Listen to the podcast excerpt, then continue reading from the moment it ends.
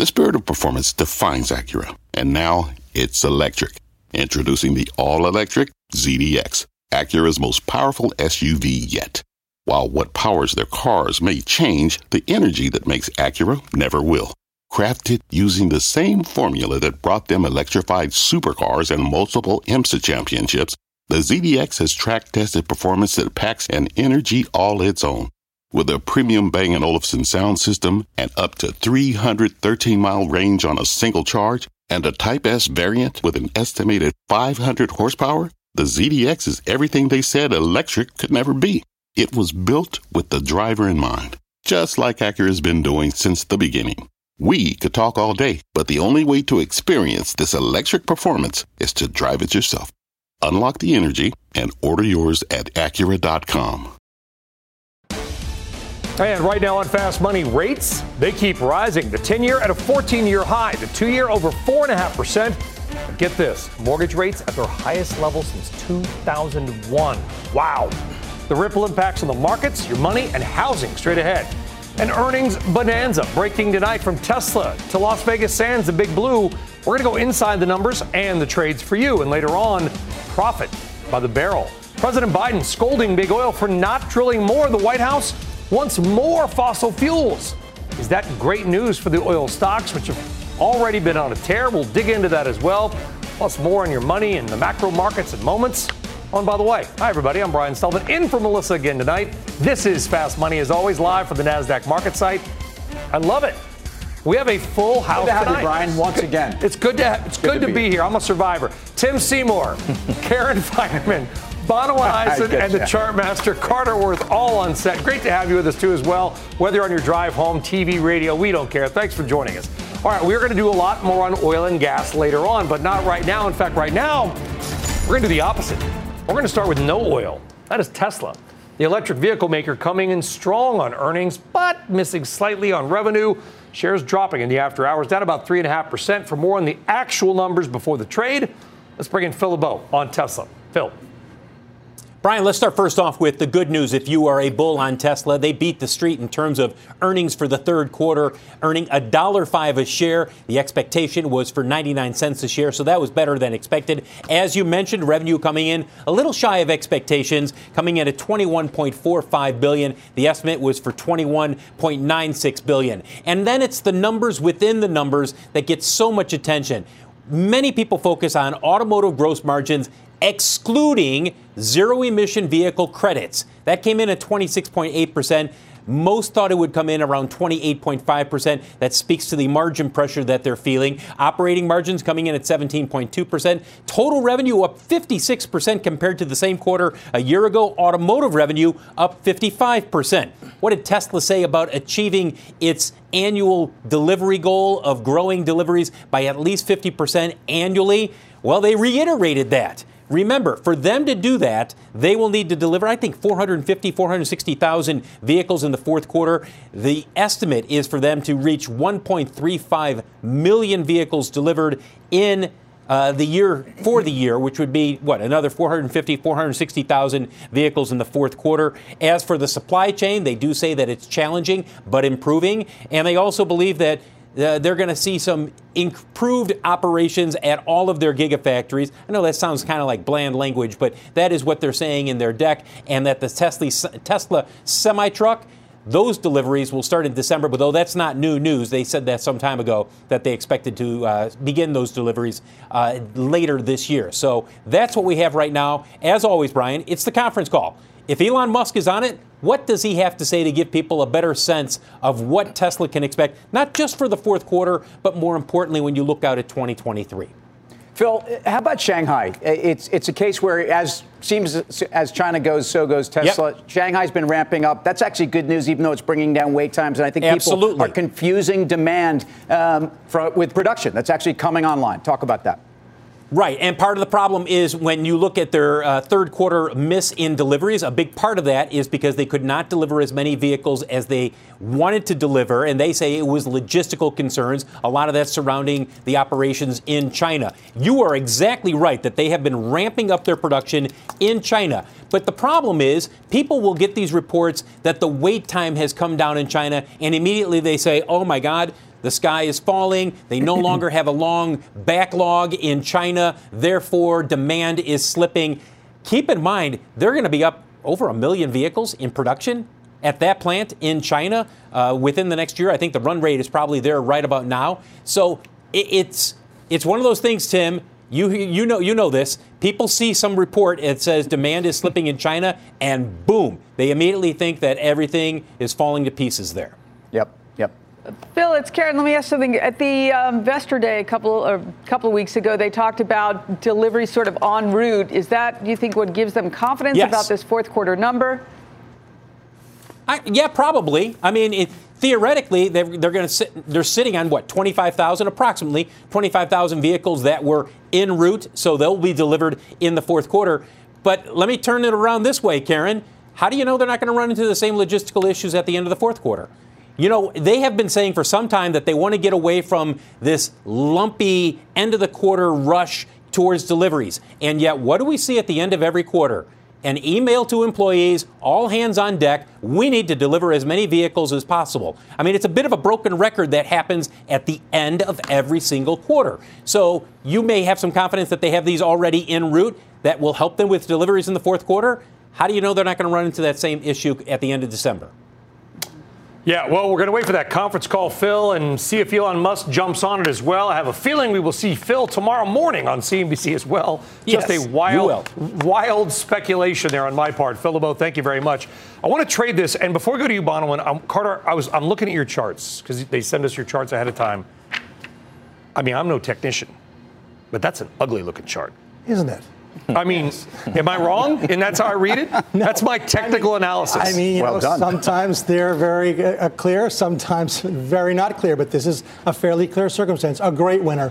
Who, what stock goes from 12 on its low in 2019 to 415 in this kind of market cap, and yet now is down 50%, hovering at its prior lows? The question is this for the past three years, the burden of proof has been on the bear. I don't like Tesla as it goes higher. I don't like Tesla. Now it's switched. The burden of proof is on the bull. The bear just points to you're down 50%, you're underperforming the market, and it just put up results and it's indicated lower in the night market. That's You- it. You know, it's interesting. We've we've made uh, you know quite a bit about okay, should we be looking at gross margins? Should we be looking at operating margins, ex- excluding or including t- the credits? I think th- the emissions credits has all, have always been part of the Tesla story, and they've been poo-pooed for it. But like I, I, I'm hesitant to say that they should necessarily be viewed through the same lens as a Ford or GM when it comes to that. They have been a leader in zero emissions, and that has always been part of the business plan. But one thing that I will point out, and I'm here in, in Carter's camp you've got to look at the sales numbers. This is a name that trades on price to sales or EV to sales. It's still very much a growth story. So while I do think you have to really concentrate on the operating profitability of this company, the, it, without the growth, and they're calling for 50% growth, without that, this doesn't trade at this multiple. So that revenue miss to me is not immaterial. It's kind of glossed over, but at the end of the day, this is still very much a growth story. Any support? Can we bring that chart back up, guys, please? Any support? What, what, what numbers are we looking at here, Carter? so the so this is actually uh, what you see on uh, screen here is the, is the all data chart since the IPO, and we blew out through the top of that very well defined channel, and now this topping formation leaves us back just into it. We will sink into it for the first time since uh, the blow off uh, tomorrow morning, presumptively, if and as it goes lower. There isn't really any support. And I- would just say, though, that as much as Car- I agree with Carter's charts, like everybody here, I will say that it's been easy to, to point at Tesla and say it's been a major underperformer. Look, relative to those June lows, it's really it's it's in line with the market. In other words, it overshoots on the way up, it overshoots on the way down, and it's basically on a relative place to where the market was at its June lows. And if we're effectively there now, Tesla's right there. But but talking about it in PE context and talking about the fundamentals, because uh, I'll let these guys do the technicals. At, at 45 times, you still have some issues. If you're looking at this company now and you're saying, hey, uh, are they working out the logistics? Um, I'm going to say actually the burden of proof may be that the economies of scale for this company in terms of gross margins ex auto credits is probably moving higher. And that's actually what people want to see. I am not bullish on this Yeah. stock. In fact, I've been bearish for a long time is- and largely wrong. I'll say this. This is not the time to jump in and buy this stock. And that's from the fundamental perspective. This is Karen. I don't have some great genius insight on Tesla, but but I want to add this point, which this has got to be one of these companies that frustrates the hell out of investors. And I'll tell you why. People love the product. They, you talk to somebody who owns a Tesla, they're an evangelist, they'll never go back to gas again. Sales are unbelievable, revolutionary leader, and yet the stock just getting crushed along with the market, but still not outperforming. It's one of these situations where it's like, we love the product, we love whatever it is, the stock's just having trouble, and it's got to really be frustrating yeah. for the average investor? Well, there's a, well the average investor, if they've been in it any amount of time since its beginning, they've probably made money. I have not. I've been not a. I haven't drunk the Kool Aid ever. I always found it to be incredibly expensive. Of course, left tons of money on the table. To me, it's similar to Netflix in that idea. Or Amazon. Absolutely. Lo- or, or Amazon, early Amazon, where it trades at just a really crazy multiple that you can't really ever justify, and ultimately those things do come down. We saw Netflix go from 700 to 170, maybe. My point was kind of like the lesson too is like the lesson as an investor. You like I like Peter Lynchian, right? I love the product. Sales growth is unbelievable. Everything's going great. Why am I down 50 percent?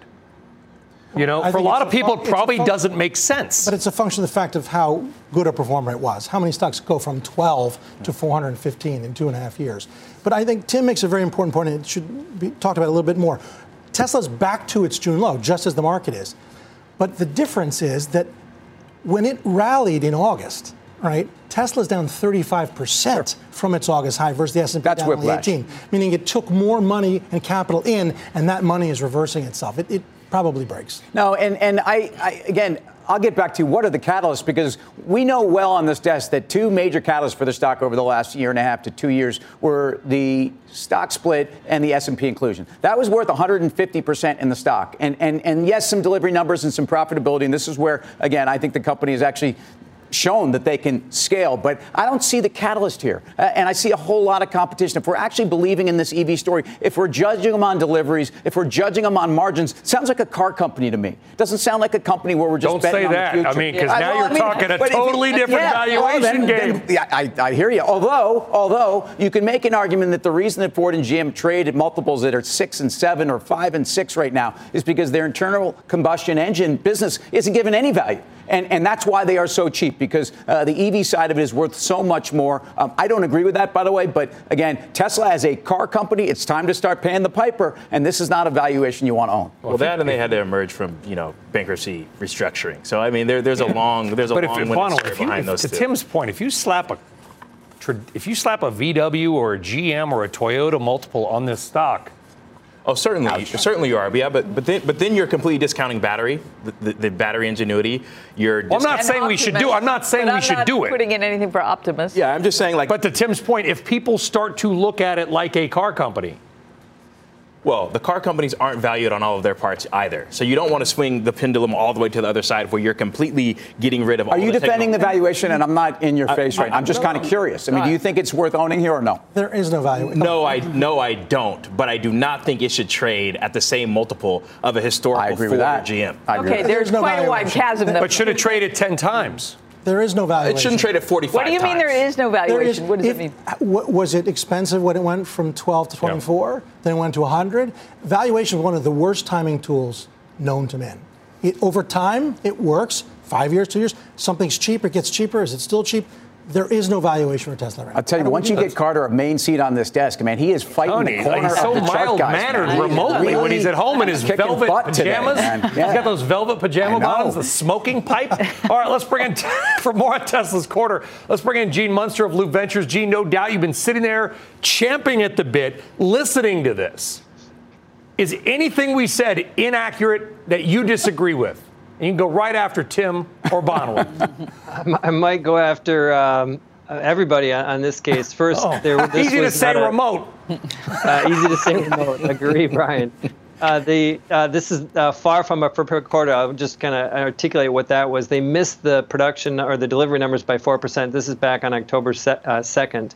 They missed revenue by two percent. ASPs were four percent below. When you have a growth story and you use the word miss, that means the stock goes down. That's what we're seeing a little bit in the after hours. I think there's been some anticipation of that over the last few weeks, and that's why the stock has done what it's done. And so I, uh, I would start with, with there is a problem here. There is going to be a rethinking about what ASPs. ASPs were down sequentially. Down 4%, as I mentioned. Uh, that is kind of uh, uh, uh, really, you have to think twice about that because of what's gone on with the overall world and inflation. That, of course, was because the rampant production is, uh, in China, as Tim had mentioned.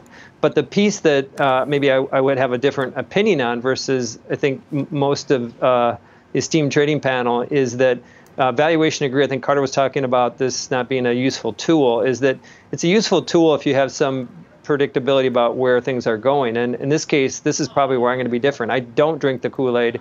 I have uh, I try to take just a very uh, logical approach to this, and I think at the bottom of the uh, at the end of the day is that they're going to go from call it 120 billion in revenue at the end of 2023 to probably 400 billion in 2026. Uh, it's going to be 2027. It's going to be a huge ramp, and where I'm at a different place that gets lost on days like today is I think that traditional car companies are just in a tough spot. It's something that I've said. We keep talking about competition. Uh, we keep talking about them, uh, other players going out and having a significant uh, market share. VW's done a great job, but the rest of the auto industry hasn't. And I think just because te- uh, Ford comes out with an electric 150, I, don't, I think uh, the expectations from those buyers are going to be this is going to be a Tesla-like experience. Be able to charge it when you want to. Going to have the software updates that you want to. And I think one, two, three years from now, there's going to be some disappointment. And I think uh, what Tesla has done, ground up, I think Rivian's also in a great place.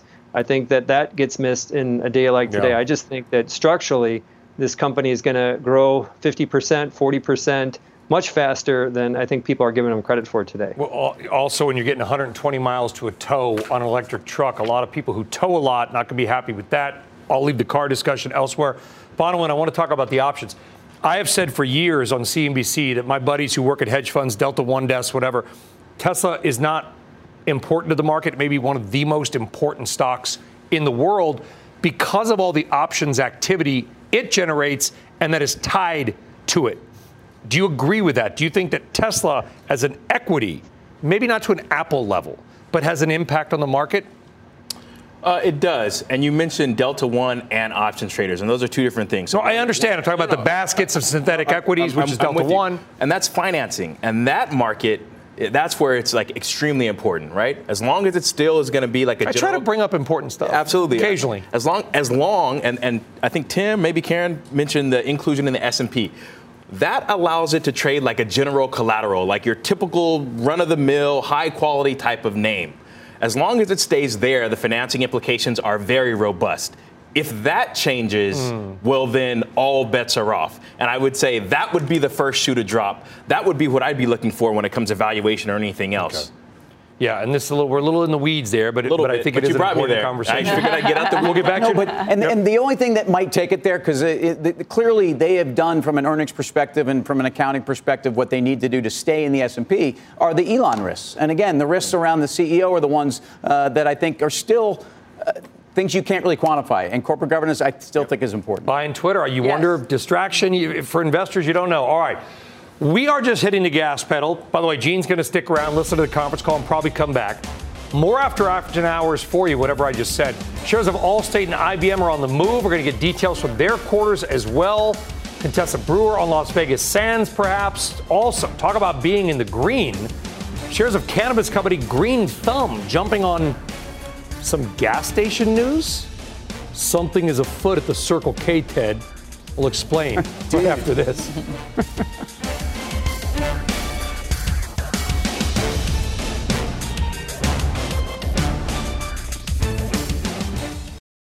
Hello, I'm Laura Castleton, U.S. Head of Portfolio Construction and Strategy at Janus Henderson Investors. Is a brighter future possible? At Janus Henderson, we think it is. For 90 years, we've worked to help clients achieve superior financial outcomes and fulfill our purpose of investing in a brighter future together.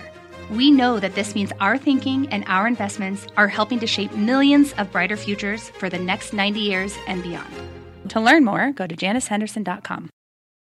Wouldn't it be great to have all your investment and retirement accounts in one place? Yahoo Finance, our sponsor today, makes it easy. I use it to put my investment account and 401k accounts into one hub and get expert tips that help me confidently manage my money. For more than 25 years, Yahoo Finance has been the brand behind every great investor. Whether you're a seasoned investor or are looking for that extra guidance, Yahoo Finance gives you all the tools and data you need in one place. They're the number one finance destination, producing a holistic look at the financial news cycle, including breaking news, original editorial perspectives, analyst ratings, independent research, customizable charts, and so much more. Securely link your brokerage accounts for a unified view of your wealth including 401k and other investments. A comprehensive perspective is what sets apart great investors, and it's how Yahoo Finance ensures you have the insight to look at your wealth in its entirety. For comprehensive financial news and analysis, visit the brand behind every great investor, yahoofinance.com, the number one financial destination, yahoofinance.com. That's yahoofinance.com.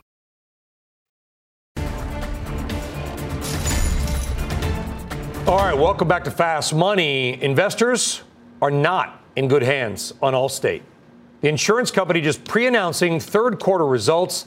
Shares plunging down 8%. Let's find out what's going on. Contessa Brewer covers insurance for us as well and joins us now. Contessa, what is going on at Allstate? Yeah, they just they dropped these results on us. It looks like we're looking at an adjusted net loss here of as much as $450 million. Let's really focus in here, Brian, on catastrophe losses expected to be $763 million for the quarter, and that's after reinsurance kicks in.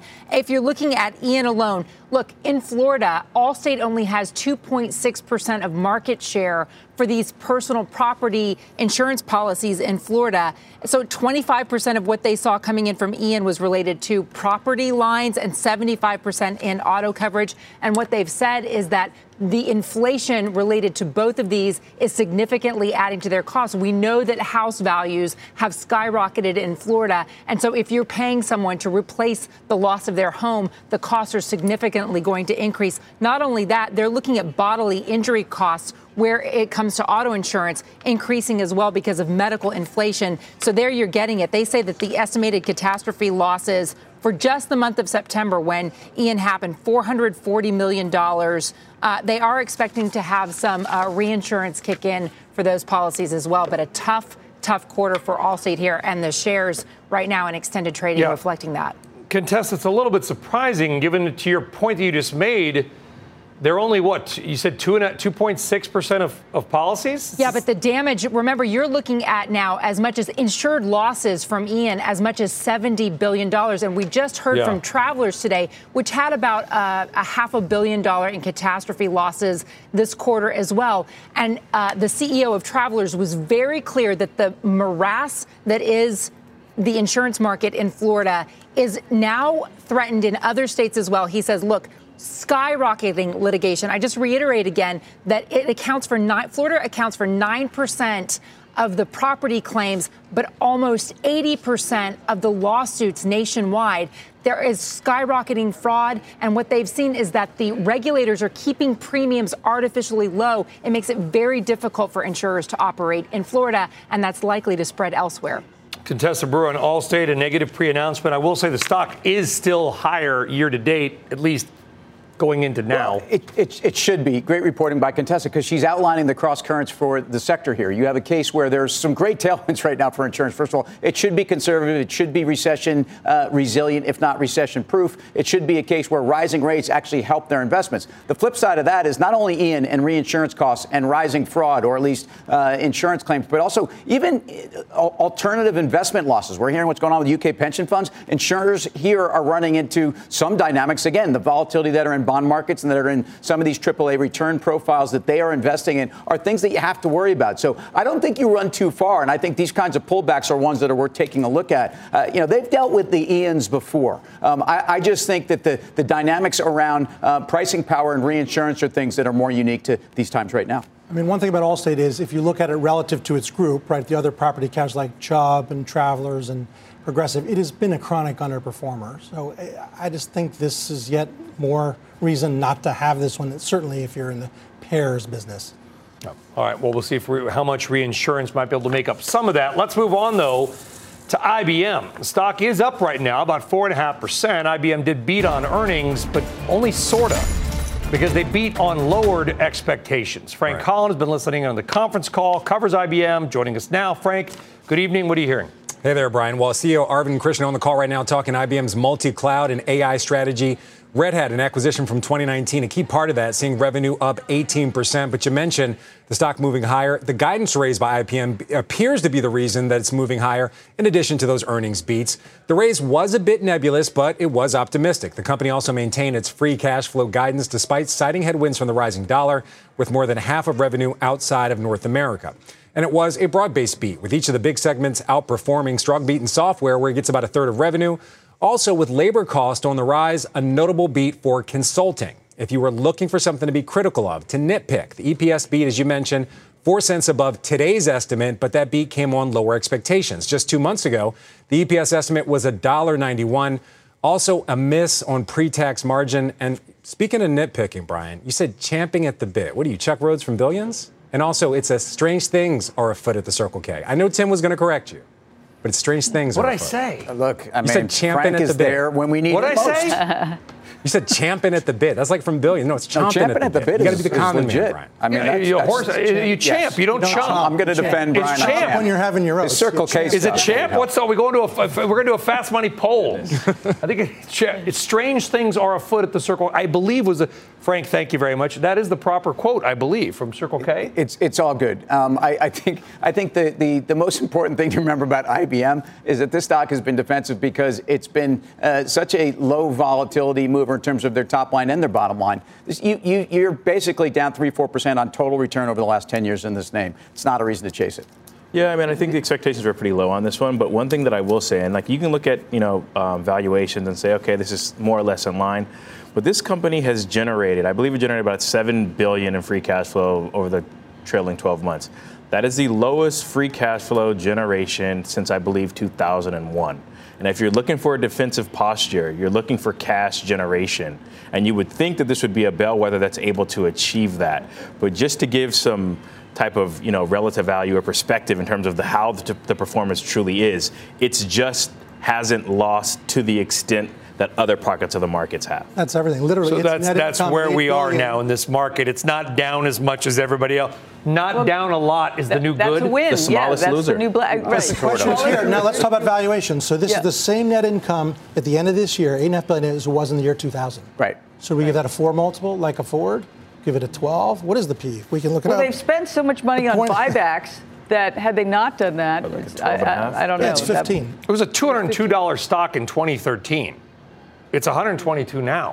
I mean, it's lo- just pull up a 10-year chart. I mean, all IBM's done is basically Well, it's underperformed. money. It's underperformed the market in absolute terms by 74 percent. How's that? Um, but in, in relative, you know, just in terms of total return on its own, it's down three or four percent. So even with you count reinvestment of its three to four percent, now a five percent dividend yield, it, it doesn't do it for you. And the, you know, the Red Hat acquisition was a really smart move and one that they probably overpaid for at the time, but got them into the space that they're in. But we've seen, we've used this metaphor too many times. Turning this boat around is uh, is glacial. All right, there is a lot more to come on Fast Money on this Wednesday night. Here's what's coming up next. Hot at the pumps? One gas station chain filling up on cannabis products, and the deal has shares rolling higher. The details next. Plus, Treasury yields soaring to near 15 year highs, mortgage rates at their highest in two decades. What the moves mean for the markets and the economy. You're watching Fast Money, live from the NASDAQ market site in Times Square. We're back right after this.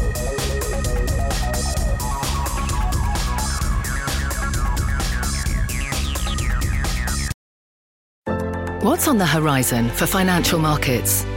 At PGIM, it's a question that over 1,400 investment professionals relentlessly research in pursuit of your long term goals. Specialized across asset classes, but united in collaboration, our teams provide global and local expertise. Our investments shape tomorrow, today. Pursue your tomorrow with PGIM, a leading global asset manager. All right, sending this one out to everybody at Ridgemont High. If you thought that gas prices were high, wait till you hear oh, this. Oh, here we go. Oh.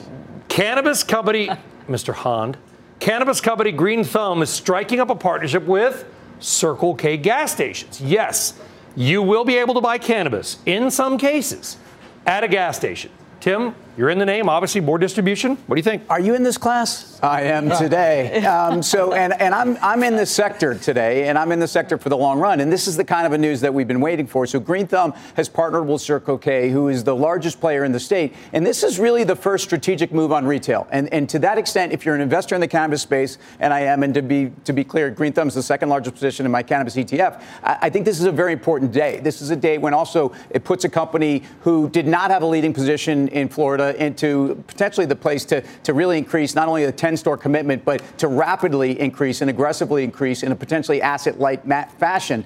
But it starts to begin to give you the idea of what cannabis could look like in a, in a national retail scale. And that's something that I think uh, when you consider Circle K, you consider the quality of the strategic, how they know how to position, how to promote, how to actually get buyers in very sophisticated, highly compliant industries. Think about what they do with tobacco. Think about what they do with alcohol. This is a case where partnering with cannabis, I think, is very good. And this is, this is what you want if you're a cannabis company and it's a smart acquisition or it's a smart deal and I think it paves the road for other ones. So the, gotta, the, question is now some gas stations sell sushi, which is never a good thing. if you go in and now you can get your pot, that might increase the bad sushi eating at the gas station. Mm-hmm. I don't know anything about Circle K. In any event, it's a heck of a chart. It's bottoming. Yes. Like it. It, it is bottoming. So what's the bottom. ticker for Pepto?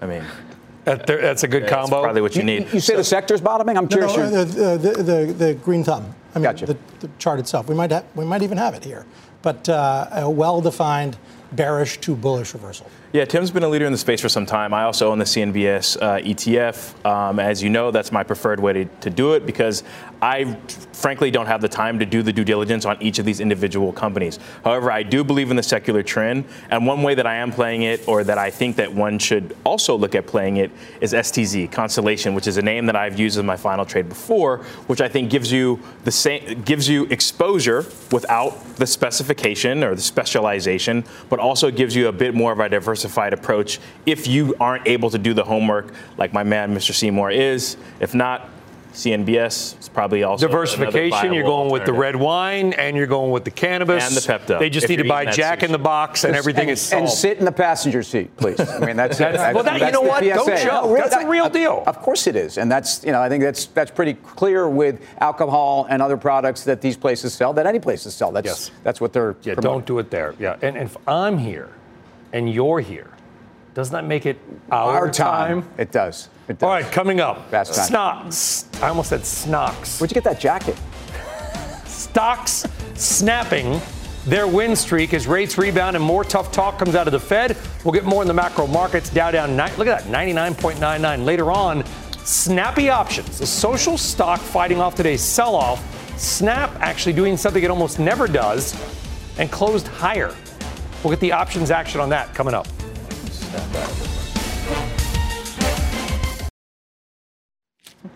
All right, welcome back to Fast Money. We had a nice little win streak going in the markets and until today. We closed down. Don't want to make too much of it. We saw that the Nasdaq, the bigger decliner, down eight tenths of one percent. The Dow down 0.33 percent.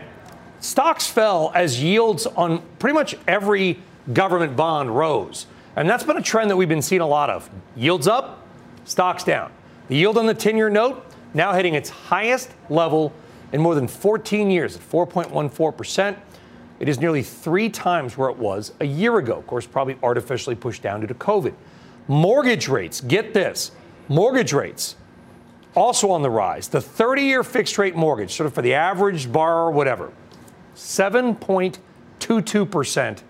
That is a 20 year high. Mortgage applications, of course, have been plunging, and homebuilder stocks dropping in response. The XHB ETF seeing its worst day in over a month. I mean, Karen, here's the issue these stocks, these I mean, I would imagine are very interest rate sensitive, but was that an overreaction? I mean, it feels like new home builders have a lot better capability to ma- ma- uh, manage higher rates than like me trying to sell my home. If I've got a fixed cost, I can't sell it under. I don't know.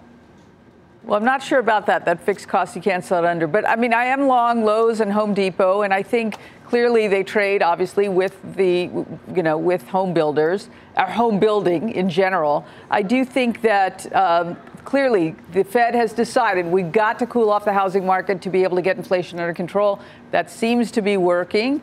It's my hope that we're closer to the end of that than the beginning. Historically, this hasn't been a huge, I mean, Fed funds are still at a historical near the bottom but it's been painful in the interim. But I'm sticking it out with Home Depot and Lowe's. I mean, I think where you're at is actually a bit safer. If you look at part of the pockets of the market today, at one point the spread between ITB and XHB was over a percent, which tells you that it's the builders themselves that are viewed as being at risk, and it's that home decor adjacent that's viewed, at least within that subsector, as being, you know, safer. So. But- I, you're right, totally. I, it just today felt different. It felt kind of weird because Lowe's and Home Depot were kicked around too, and and, and two thirds of Lowe's sales are uh, repair and refurbish. They're not necessarily a new home builder yeah. dynamic. I mean, this is if anything, people are staying in their homes. They're gonna re, they're gonna put as much money into them as they can. It does feel like today there was some assessment, and to be clear, that Fed fund futures rate is now up to just about under five percent,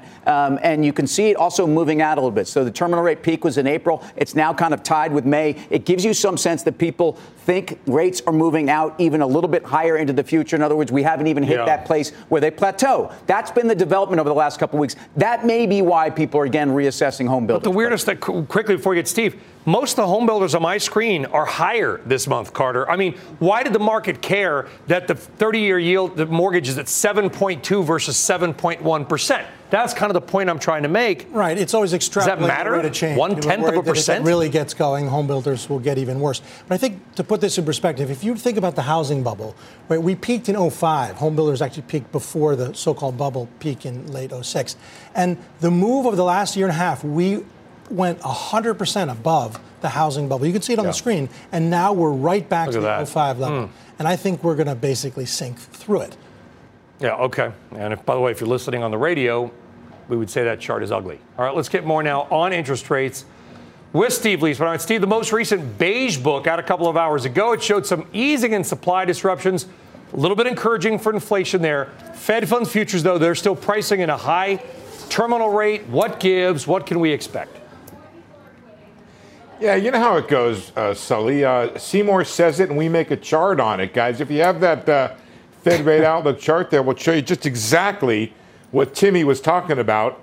And you'll see that we're on that April contract, we're at 497 or kissing five, if you want to call it. It means a good percentage of the market believes it's going to be five. Um, when that finally hits five, will come on. It's 95.03 now on the price which just equates to 497 on the yield. Um, and you can see that the uh, market thinks the Fed's got a bunch more work to do. That's uh, 275 between here and 452 at least. and then I guess you dial in another 50 for the spring of next year. And then they think they're done and may go the other way, but increasingly less so when it comes to um, that January 24 contract. That that's come up and up and up and up and closer and closer to no change. Um, mm. And then, Sully, you said. I got a chart on this too. Take a look at the beige book. Supply disruptions are easing, relenting, and less severe were some of the words that were used along with it. Getting back to inflation, they say cost pass through is more difficult than it was because of consumer pushback and some easing. Labor is still tight, but some hiring freezes. So remember the beige book, guys. You may not remember this, uh, Brian. Maybe you do. M- March, January 21, they were pretty early in calling the supply disruption. So I was very interested to see that they were seeing some easing on some of that out there, and we'll want to see some follow through next month to see if that's going to a be the reality in the economy, but also begin to color how the Fed thinks about supply disruptions and the associated inflation, sir. I wonder, Steve, if the debate is turning. we had Ken Rogoff on the exchange today. I wonder if the debate is turning from because there's kind of this, tell me if I'm wrong, there's like this expectation where once the Fed is done raising, it's going to start cutting. Rogoff's point today was pretty much, yeah, the Fed may stop raising, but they may not cut for years. What's sort of the, is there a consensus on this? You know, if you told me you were going to talk about Rogoff, I would have brought the quote along, Brian, because I got Uh-oh. it oh. right here. I, I, was I was looking exactly at it earlier today, and the quote is I think that rates need to go to at least five, but when, we, when they get to five, it's still not going to be enough. We're in for stagflation, and that's a point they've started to look towards, and we're going to slow down at that point. And he talks about recession after that. But you know, Brian, it's interesting because I don't know which part of hike and hold people don't quite understand. the Fed has been very, yeah. very monolithic about this when it comes to what they're going to do. They're going to get up there and they're going to hang there until there is what they call sufficient evidence to bring it back down. I mean, it may be, John Williams told me a few months ago that it wouldn't be crazy to tweak on the edge once they got to their peak rate, maybe up a quarter, down a quarter, whatever. Um, but but yeah. ultimately, they're going to hold until they stamp out the fires of inflation. There you go. Higher rates, 7.2% mortgage. You wonder what it means? Maybe not, maybe not a lot around here, but for folks in Escanaba, Michigan, and Shreveport, Louisiana, and whatever else, it sure matters. Steve, thank you very much. All right, coming up, calling all social butterflies. Snap is on deck to report tomorrow. Do you care? We'll talk about Snapchat coming up. Plus, oil on the go. What is behind this recent leg higher? We're releasing more oil and all oil stocks and oil did was rise today. We'll talk more about it. And do not miss tomorrow's CNBC Virtual Disruptor 50 Summit. We'll look at the trends that disrupt, enable, and power growth. Scan the QR code on your screen to register. Fast money back in two.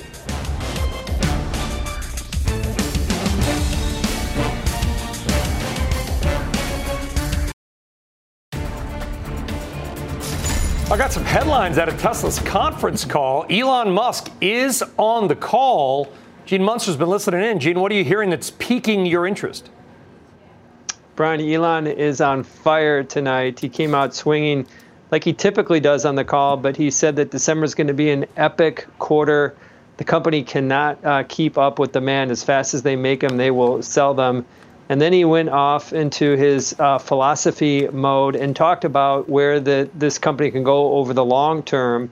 And he said, uh, re- referenced the time when he thought that he, his company could be bigger than Apple uh, many years ago. And he updated that thinking and says he sees a path where they can be, Tesla can be bigger than Apple and Saudi Aramco combined, which would be $4.3 billion. Currently, Tesla's market cap is 700 billion. I will take the under on that over the next five, ten years. But I do, uh, I think what he's just trying to do is use every uh, measure possible to reiterate uh, yeah. his confidence. And then he added, they'll do uh, some form of a share buyback between five and 10 billion over the next year, un- uncertain on the exact timing. No, stocks loss is being paired a little bit. Gene Munster, thank you very much.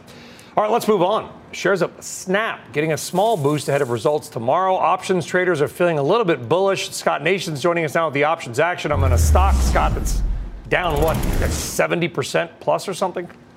Yeah, it's had a really tough time over the last two quarters.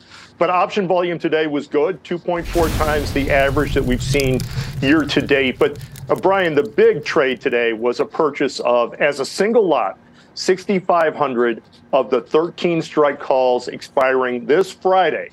So this is purely an earnings play. You mentioned that they're going to report earnings tomorrow. Uh, the call buyer paid 38 cents. That was with the stock just below $11 a share. And somebody thinks that earnings are going to be fantastic because the break even for this trade, $13.38, that would require a rally of 22%. And the broader snap option market thinks that the implied move between now and the end of the week is only 10.5%. So somebody really thinks the earnings are going to be fantastic. Brian, they only paid $247,000 total, but in the pit, we would have said they paid a quarter of a million dollars for a lottery ticket. Well, there you go. Well said. Scott, thank you very much. Thanks, for more Brian. options action, be sure to tune in to the full show. That is every Friday at 5.30 p.m. Eastern Time. All right, coming up, we're going to talk oil and oil stocks, both rising even as the White House sells more oil from our emergency reserves. Good day for oil stockholders. And don't miss the first episode of Special Edition with Andrew Ross Sorkin tonight, 10:30. Stick around.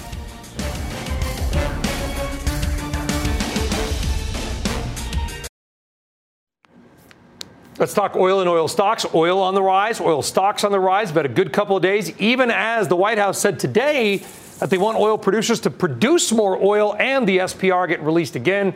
Carter, you say press your bets on oil and gas. How come? I think so. So, a couple things. I mean, for starters, there is this talk that oil's down so much. Oil's still $85 a barrel. That's a great price as a uh, operator in the business. But the main thing is this energy stocks act well. They made all time relative highs since the pandemic low today to the market.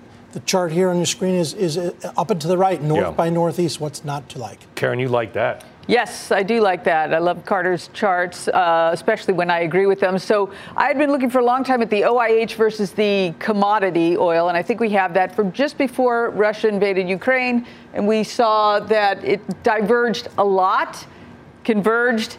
Put that dollar for dollar trade on long OIH, short the commodity. That ended up working, took some off, took it all off, and then it went up another 10% in the last three or four days, maybe. So uh, I still have OIH, but I also want to expand into the uh, XLE.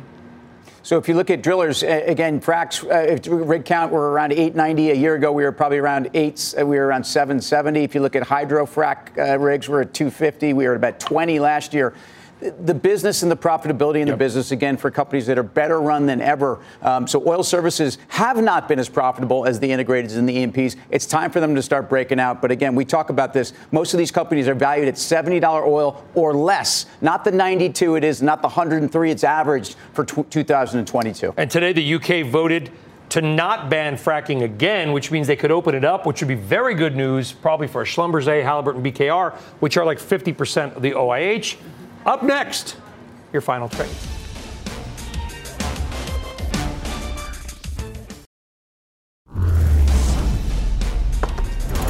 Final trade. Let's go around the horn. Tim Seymour. Energy again, Exxon. They've got earnings coming up a couple weeks, about to get to all-time highs. Again, it's not 2005, it's not 2008. It's the time, and again, the free cash flow generation here is extraordinary. Karen.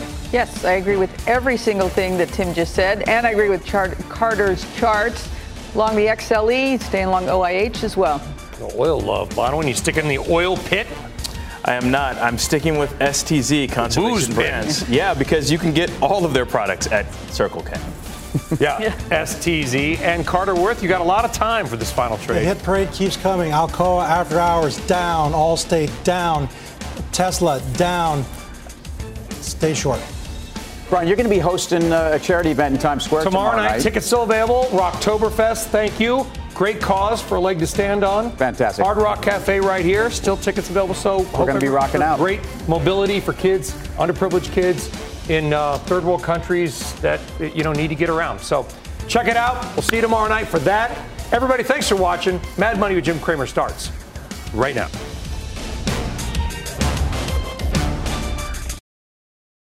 This podcast is supported by FedEx. Dear small and medium businesses, no one wants happy customers more than you do. That's why FedEx offers you picture proof of delivery, packageless and paperless returns, as well as weekend home delivery to 98% of the U.S. on Saturday and 50% on Sunday. See the FedEx service guide for delivery information. FedEx Ground service is also faster to more locations than UPS Ground. See what FedEx can do for your business. Absolutely, positively FedEx.